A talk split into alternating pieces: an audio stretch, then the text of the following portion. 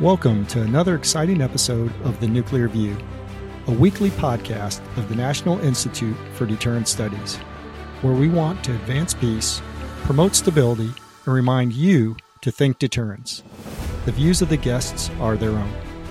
Welcome back to another episode of the Nuclear View. Of course, I'm Adam Lowther along with Curtis McGiffin, Jim Petrosky, and today we have with us a great guest. Of course, that is Chris Stewart. He is a, you know, he was a B 1 pilot, couldn't hack it in the Air Force. So then he tried writing books, couldn't hack that either. And then he was a congressman for a while, couldn't hack that either. And now he's part of the National Institutes for Deterrent Studies and he's working with the Small Business Consulting Corporation. And we like to call him former Congressman Chris hey, Stewart. Hey, how Welcome. How low do you have to be to fail out of Congress, for heaven's sakes? That's an incredibly low bar. Apparently, it's this age. yeah, that's right. Honored to be with you. So, well, it's good good to have you. And you know, I've I've read a couple of your books, and and so for those of you that don't know Chris, you know, he was a B one pilot. Then he was a you know he's a successful author and he's written both fiction and nonfiction. And the fiction's good, but I actually thought your more recent nonfiction book, I was like rooting for. I was like, hell yeah, that's that's true. Of course, yeah. that's right. and so the, I thought that was a, a good one. So, but today we're not here to talk about you. Uh, we're here to talk about somebody who's been around a few years longer, and that is, of course, the United States Air Force. It it was their what 78th birthday here 76. recently, 76th birthday here this week, and so we wanted to wish the Air Force happy birthday, and we wanted to talk about over the last almost eight decades now, sort of this evolution of the Air Force nuclear mission. And we thought we would do that. We'd kick it off with you, Curtis. Can you give us, start us off with a little history lesson on this Air Force nuclear mission. All right, Adam. Well, thank you very much. Always good to see you, Jim. Good to see you. And Congressman, welcome to the team. Um, so, you know, the Air Force uh, used to be the youngest service. I don't think it's that anymore now that we have Space Force. Um, but uh, you know, the many people think that the uh, that the Air Force was born on September 18th, 1947 and that's the holiday that's the day we celebrate right because that's the day that the national security act of 1947 sort of took effect that law was actually signed on July 26, 1947. And it not only created the Air Force, but it also created the National Security Council and the CIA, uh, among a few other things.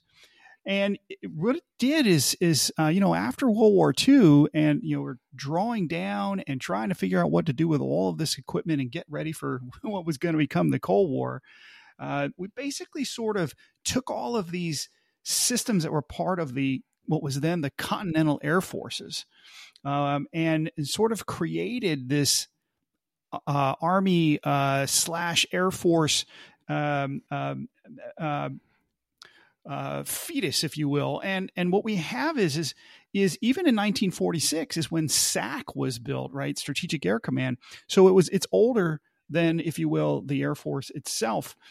And so what what inevitably happened was is these forces were divided amongst the Strategic Air Command, the two newcomers, which were Air Defense Command and Tactical Air Command, and then they joined what was already existing in the Air Transport Command. And these basically formed the strategic, tactical, defense, and airlift missions that begin the Air Force, as as it were. It's uh, interesting to note here, uh, you know, because of how we look at the Air Force, at least we do here at NIDS, we sort of focus on the nuclear stuff and therefore strategic Air Command, which I mentioned was actually started in 1946. It started with only 37,000 people in the uh, what was left of the Army Air Force. And by 1960, SAC was up to 207,000 airmen in in Mother SAC, and that was part of an Air Force that was nearly 815,000 in 1962 I'm sorry, 1960. And thinking about that, the Air Force actually peaked in 1968 at 905,000 airmen. And think of this our population in the United States was only 196 million. So there were a lot of people in uniform in those days. And, uh, and and and putting things together, and then of course from that the Air Force uh, dwindled down all the way to 2015 when it leveled off at 311,000. Now, today it's built back up to about 337,000.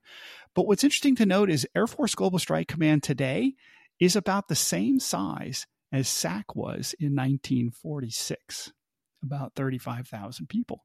So it's kind of interesting uh, how that sort of all works its way through. In 1960, we had almost 2,200 bombers and 1,200 tankers. Can you imagine all of that iron uh, on, uh, you know, uh, floating around out there, if you will? Um, we we peaked in our ICBMs at, a, at 1,054, and that held steady for two decades. Uh, and um, and of course, the numbers uh, continued uh, to rise as well in the 1960s. We had almost 5,500 fighter aircraft as part of that air defense mission. So, a lot of things over the history of the Air Force. The last thing I want to mention is where has the what has the Air Force been doing, right? So our first big show was the Berlin airlift.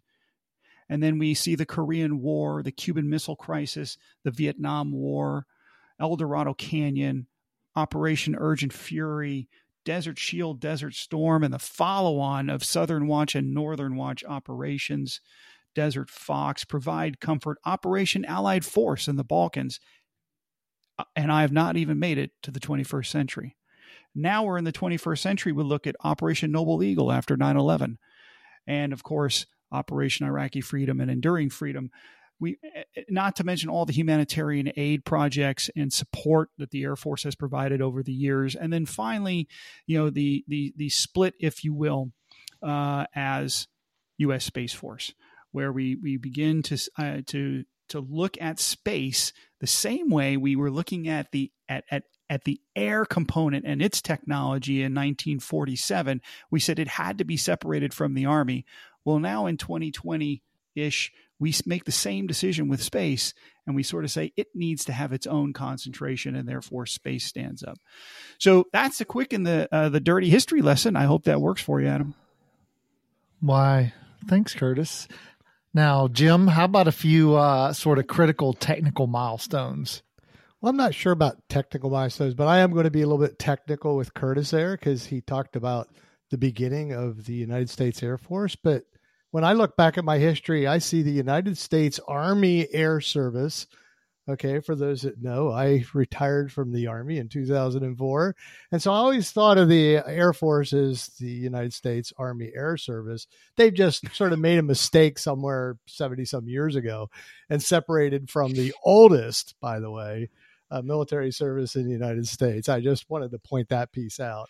Um, I'd be remiss in, in, in uh, also not stating, though, that the Air Force gave me 18 wonderful years of civilian teaching at the Air Force Institute of Technology. Uh, and there I learned, you know, putting all, you know, kidding aside, how incredible uh, the Air Force has been at advancing the service in terms of their technical capability and their strategic view. I think the first time I even thought about fighting war strategically was at the Air Force uh, Command and General Staff College or I guess uh, Air, Air Command and Staff College, um, when I was assigned there as one of the mighty 44 uh, added other services while I was there. And I was quite impressed with the professionalism and capabilities and technical abilities of the Air Force officers I got to work with. And uh, I returned to the Air Force at AFIT uh, many years later with that uh, with that view, excited to be there. So 18 years for me they're slightly off in the uh, in the dates for this birthday because I think they got a really really good start. That's why they've been so successful. Um, last, I want to I, I, have nothing else really to add here except I would be remiss also in not welcoming uh, former Congress, Congressman Chris Stewart to us as a group, us as a podcasting. I'm looking forward to hearing from you on your experiences with the Air Force. So turn it back to you. Thanks, Jim. so Chris, go ahead. Yeah, thank you. Uh, what, what what a pleasure. What an honor. It's going to be fun to be with you. Uh, you, you might have noticed I was outside on my deck and it started to rain. I had to come, come inside here. So I thought that'd be distracting if you're sitting there watching my hair get wet. Uh, uh, if I had my jacket on, I wear uh, a set of miniature wings on my lapel that were actually my dad's wings. He was a pilot in World War II. Uh, he had five sons who served in the military, four of us in the Air Force and I think we've got 12 or 13 now of the next generation who's serving in the military. Oh, wow. So the military wow. is just deep in our family DNA. Um, and, you know, to be able to come on and talk to you about, you know, I'm true blue. Look, I'm an Air Force guy. I obviously love and respect my fellow my fellow brothers and sisters in you know in the army and the navy and the coast guard and the marines but you know i got a special place in my heart obviously for the air force you know i remember i'd be out flying and I'd go, I can't believe they pay me to do this. Uh, by the way, I never felt that way when I was in Congress, not not even one time. But uh, but and it was only three days ago that I was in Congress, uh, and uh, you know I remember uh, two weeks ago we were taking a vote, and on the floor of the Congress, if you looked up on the side of the wall, kind of above the gallery, you can see all 435 members. Their names will light up, and you can see how they voted, yay or nay. And I remember this was a this was a bill that had to do with national security. I won't I won't go into what it was. It doesn't really matter. I'll just say it was a defense oriented bill. And I looked at the people and how they're voting. And I was going, okay, veteran, veteran, veteran, veteran. You could see that the veterans were united. We bring a different perspective to Congress. And honestly, we need more of it. I mean, I think it's 11% of Congress is veterans now or have any military background at a time, ironically, when we've essentially been at war for the last generation as the global war on terror has taken place. And, uh, and I worry sometimes that our national leaders don't have the military experience that they should, and that and, and we want to encourage more and more of our veterans to become engaged with that. Um, I, I thought, Curtis, your review of of the Air Force and the numbers and the peaks of you know having nearly a million members in the Air Force, like you said, like one out yes. of one out of 130 people that had been a, a Air Force veteran or served in the military that, that or in the Air Force. That was that was crazy. Uh, but uh, last thought on it, and that is when we look at when we look at potential conflicts around the world, and and unless we're foolish, we should look at potential conflicts around the world, and recognize that the world has changed and that it is changing. You can't diminish the importance of air power uh, a, a, potential conflict in the South China Sea, which I think we should be preparing for with great urgency in order that we could deter that, hopefully. But if we can't uh, bring power to bear, obviously naval forces is a critical part of that. But naval forces without air power is nearly meaningless. And uh, and I hope we can support our warfighters and continue to support uh, you know our, our brave brothers and sisters in in the Air Force and the and the incredibly important work that they're doing.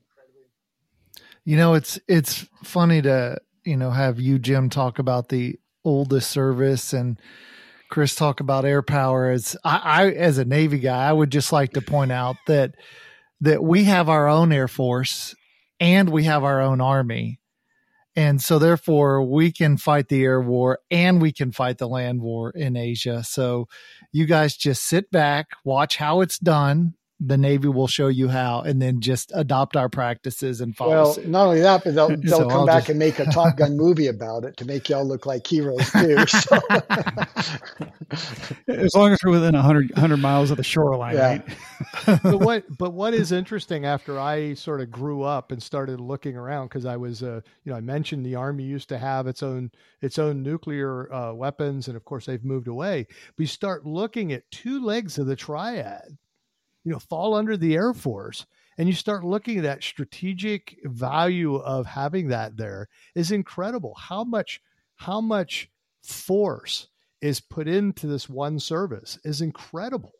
And the responsibility when i when i've talked to people especially pilots they talk about flying around with this capability in you know invested in them it's incredible how much is really placed there. And most people don't see that. So, you know, I'll talk up the Air Force today. You know, we'll do that. We'll talk differently on the Army's birthday. But anyway, today I'll talk up the Air Force because it is. It's really impressive to see that.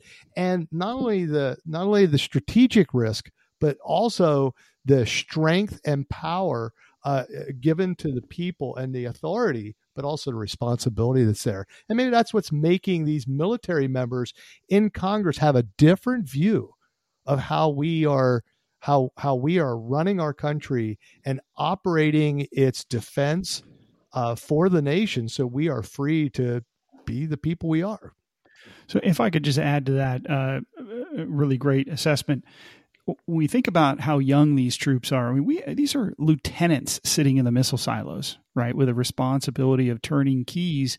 Uh, it, it should America's deterrent be called into action from the uh, ICBM side of this argument.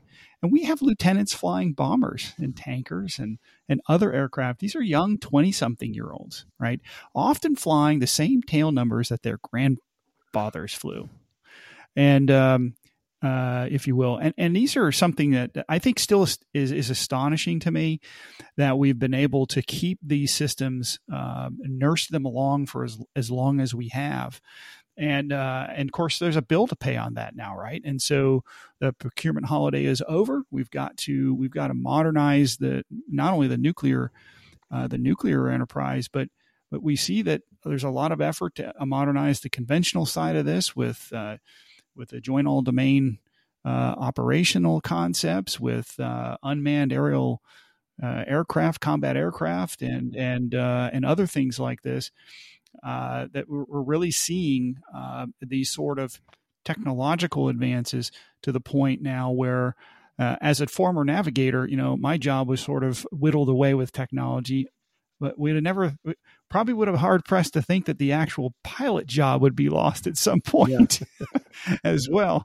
Uh, but that's where we're going. You know, uh, if I could jump in, there's two things, uh, Curtis and James, that you both have said that I think I was talking with someone about this last week, and that is the the different responsibilities and the different uh, orders of leadership between I think the Air Force and, and probably the Marines and the Army are the best uh, best to contrast. I mean, uh, Curtis, like you were saying, you take you take young uh, lieutenants and you give them you, you, know literally the keys to a missile silo. You put them in a you know a four hundred dollar million aircraft like I flew when I flew the B one. Uh, you put them in a formation, a combat formation with 85 aircraft. Incredible responsibility. Uh, but on the other hand, you take a, a 19 or 20 year old squad leader, uh, give him 12 men, go. and put him in Fallujah. I mean, that is a type of leadership that I never experienced. It, it just, uh, no, and I think on. it's the most intense type of leadership that I can personally imagine uh, and and uh, very young people. And you watch those teams develop and how they uh, how they grow and fight together. I mean, it, there just isn't a better example of human interaction and leadership put in place uh, and put to test. Um, and you know, Adam, your point, you're kind of dogging us about the Marines having it all uh, and I get that. Uh, but uh, but you know the experience Marines have in in leadership and combat is is really truly unique as well, and and just brings out the very best of these young people that are already the very best Americans that we have. Yeah, I find Absolutely. it I find it interesting that we have difficulty recruiting uh, younger people because when you talk to younger people about the experiences that we've had and the awesome, like I said, responsibility, but also the challenges we faced and the excitement we had. You know, you said, you know, you couldn't believe you got paid to fly around in an aircraft, uh, you know, and, and did that. I always felt that way, a little weird probably to you. But when I was out in the woods li- living in a tent, and, and and leading soldiers. I couldn't believe I was getting paid to do that. You know, I'd come home and my wife said, "You want to go camping?" It's like, "Yeah, I'll go back out camping because that's what I enjoyed." But the point is that we did what we enjoyed and we did it for our country and for a good cause. And when you talk to young people about that, when they hear about that, they seem to be very interested. I'm just trying to figure out why we don't find that niche to to capture people in that way. Because there, I've been impressed with a lot of the young people that I talk to. When you get you know get involved with them and get to know them well, it's amazing what what we can do with people. You know, I'm I'm deeply troubled by uh, our recruiting efforts right now, as we all are, and and frankly don't understand it. I remember uh, several years ago talking to the commander of Air Combat Command and and saying, you know, the when I was young, the coolest thing you could imagine was flying jets, right? You know, and and Top Gun and and the whole aurora or, or around it was you know very positive. And I said, I don't get why you know do young people just not feel the same? And he said, No, they actually don't. They just you know they don't feel the same way. Well, I don't understand that, but I, but I but I do think there's this, and I want to be careful because I don't want to politicize a conversation here that doesn't need to be. But the thing I worry about is our culture just doesn't appreciate the exceptional nature of our nation. And if we teach our young people there's nothing really great about America, there's nothing really extraordinary or positive about America, and if you teach them that in school and in the media and in social media, I mean, how, how can you be surprised when they're 18 or 19 if you ask them, well, do you want to go serve your country?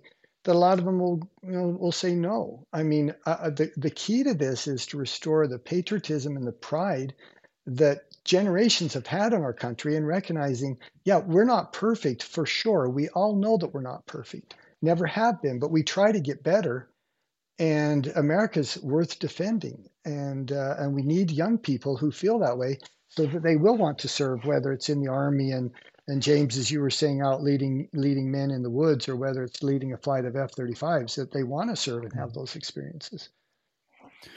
If I could just add to this, I know Adam's ready to jump in here, but having commanded a recruiting squadron, uh, uh, my, was my only command while I was on active duty. I, I, got to kind of experience a little bit of this firsthand, and um, I think what I found, and this was during the Gulf, uh, I'm sorry, during the Iraq War, this 2004 2006 timeframe, and um, uh, it, it, was always interesting that what motivated the young these young folks. Some of them were uh, were about getting engaged in you know post 9/11 you know sort of thing.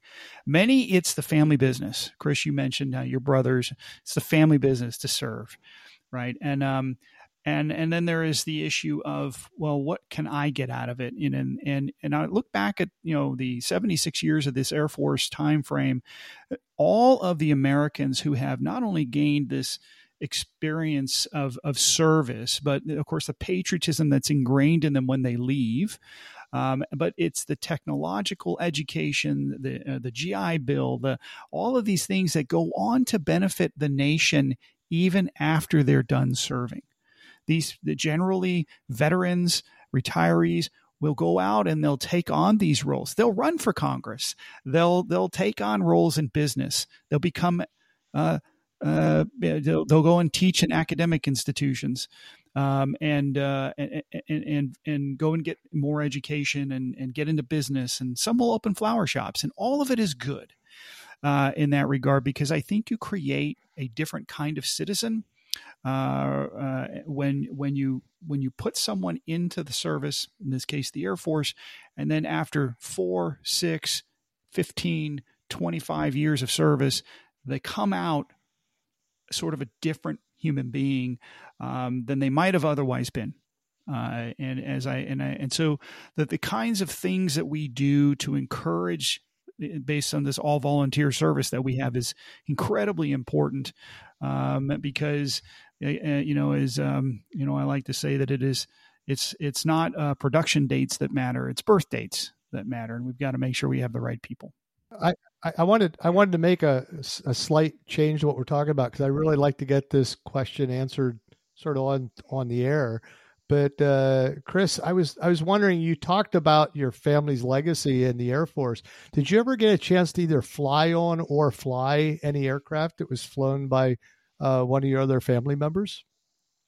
Uh, actually, I did. This goes way back.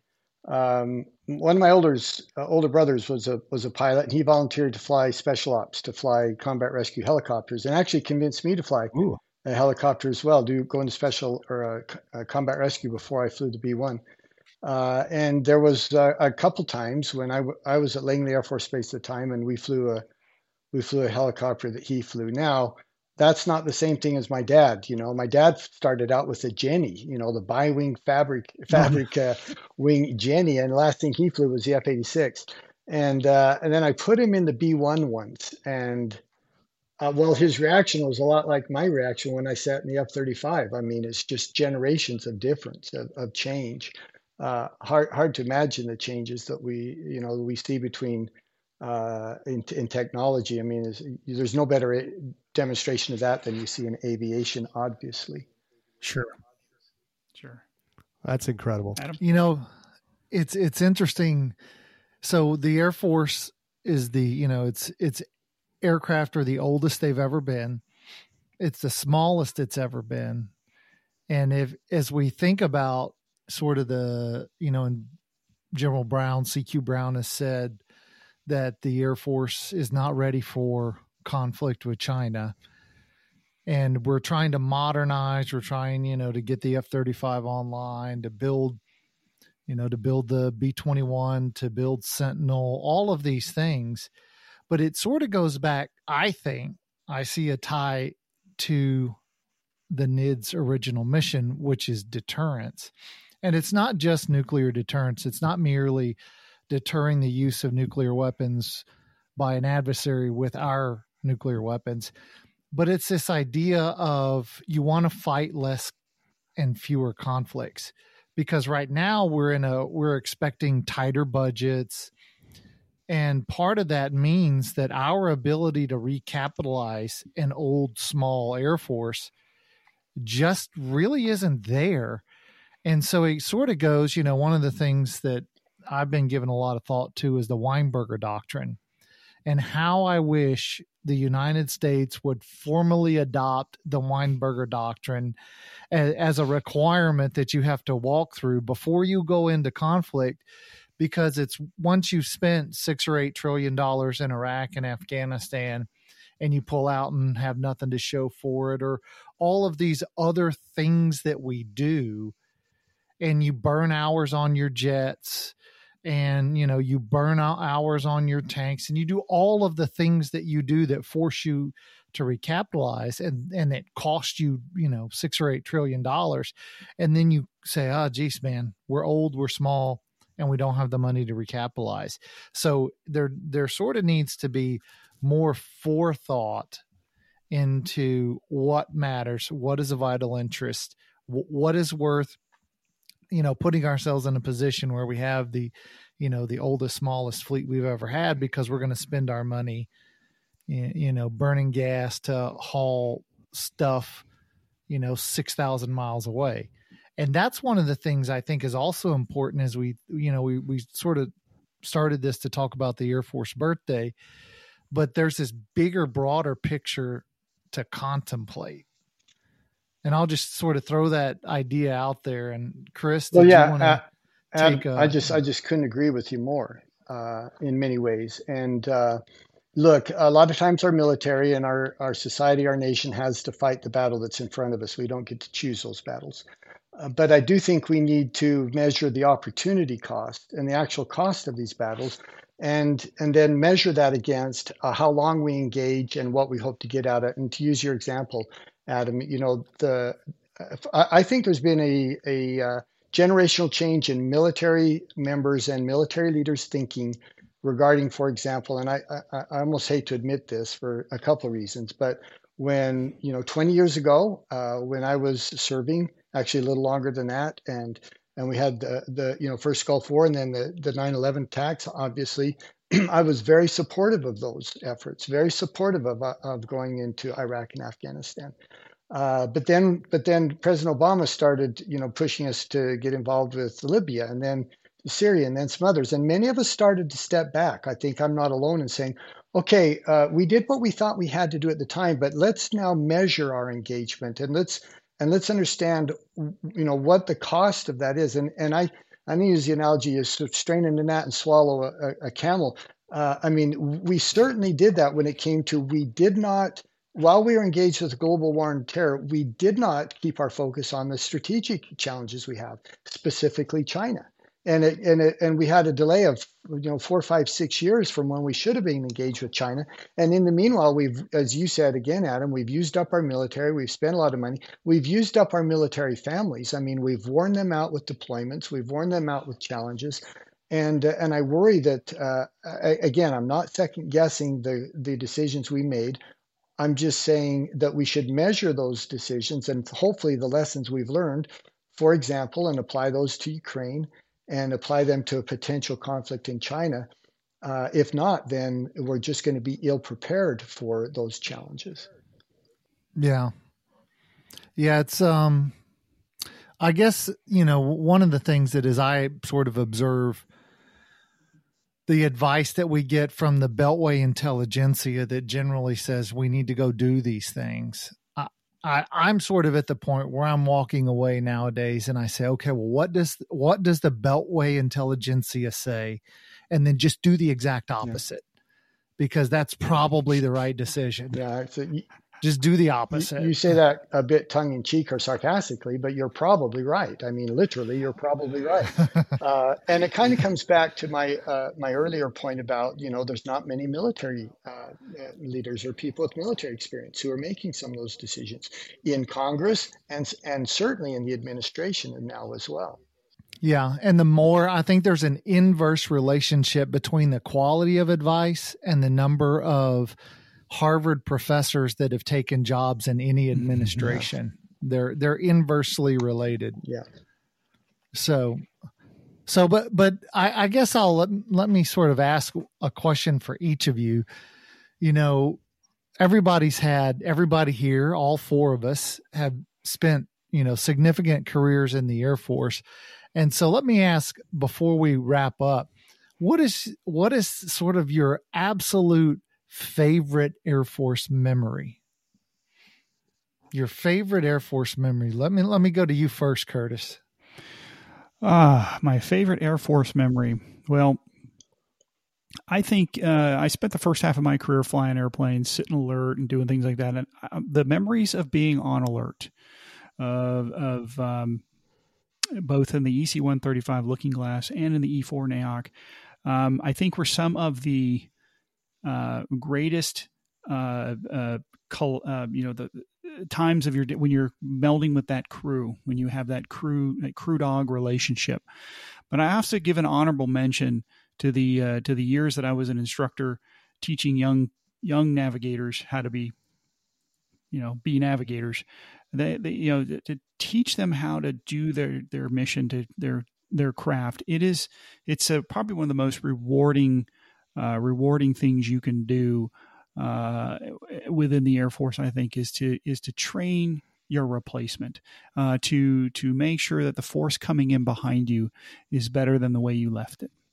Uh, and I think if every airman looks at that, at their day, their job each day with that thought process, how do I make sure that everybody around me is better today than they were yesterday? Uh, I think we're a better force for it. Yeah. All right. I think it's a great question. It's a great question to end on, too. I'm going to cheat. I'm going to answer two questions because you ask what's my favorite memory. I mean, that's hard to say, but I'm going to choose one. And I, th- I think you mentioned Saddam. I'm not sure, but I hold three world speed records, including the fastest nonstop flight around the world. And uh, flying around the world, carrying bombs, dropping them in different ranges, and just seeing the world in 36 hours was uh, it was truly a humbling experience. I mean, it made me view the world differently. Uh, and so that's clearly one of the favorite things I got to do. Uh, I'm going to, as I said, cheat though and, and rephrase your question a little bit. And that's what's one of the most powerful memories because uh, I think it might be appropriate to uh, to recognize that. And that is, and this is something that I think every one of us will relate to, and that is putting my arms around uh, uh, the wife of a dear friend and his children who who he he he lost his life serving his country uh, seeing the seeing the you know the pain in their eyes, but seeing the faith in their eyes, and them feeling even in that heartbreaking moment, seeing that they were proud of their dad. Uh, unimaginable be to think of a child being losing their father for that cause and the pride they must feel and their dad chose to serve. And uh, and they will now pay the price for that service as they grow up without him uh, I mean that was uh, that was something I'll never forget. That the, the faith and the and the pride that they had in their father's service. That's great. Yeah, Goodman, Jim. Yeah, um, Adam. Whoop. Yeah, there we go. Uh, yeah, so I, uh, you know, you ask me a question, sort of like maybe when I ask my grandkids, "What's your favorite ice cream?" Um, you know, there's so many of them. So, but I'm, I'm going to take a different different view than, than Chris did. I'm not going to cheat and give you two. Um, so I gave some thought to this. Hey, so I, I, was in know, Congress. What did you expect, right? there you go. Your five minutes is up. Um, anyway, so, but uh, anyway, I, for those that, that, know me, I taught at the United States Military Academy, uh, by the way, the, the first military academy. And I taught at the United States Military Academy. We always had an Air Force, you know, Air Force members that would go to the other uh, academies. We call them prisoner swaps, especially at the uh, at the games. Uh, so uh, I had the pleasure of teaching a cadet uh, at the United States Air Force, uh, at the United States Military Academy, a cadet who later on came to AFIT and got his degree at AFIT, and he got his PhD there. And uh, and I got to uh, go to his ceremony for his PhD, and that was to me. I look back at the legacy, and you talk about experiences and looking back at what you've been able to help form. And he came to me, and you know I was almost in tears. I sort of get choked up now. He said, "You made me want to learn." and that's what that was what made my career and again not a wow. pat on my back because all of us have had these kind of experiences right. and he got his phd at AFIT but even more so just to tell you how old i am i got to watch him retire because hmm. he got a job at AFIT and ended up retiring out of AFIT And so my Air Force experience was that I got an opportunity that the Air Force gave me as a civilian to continue to serve because that's what I wanted to do once I retired from the military, from from the military, the Army, and uh, and, and serve as a civilian in the Air Force. Um, uh, beyond that, and I thank, you know, in, in ending sort of near the end of this broadcast, I want to publicly thank the Air Force for giving me that opportunity. And we've all had those opportunities throughout. And so this birthday means a lot to me because that would not have happened without the Air Force. Very good. Adam, yeah, you, Adam? It's a good one. Yeah. Uh, so, you know, I was a enlisted guy in the Navy. And what I loved most about the Navy was it, you know, I have two adopted brothers that are my my brothers from the navy that you know best man at the wedding all that. And so whenever i left the military and went and taught at a civilian university for a few years i missed the camaraderie. And so i made the decision to come back to teach in pme and then in 2015 i was able to stand up the school of advanced nuclear deterrence studies out at kirtland and that first SANDS class because we were you know we was i had like a month to build the school and you know work a curriculum and then we traveled a lot.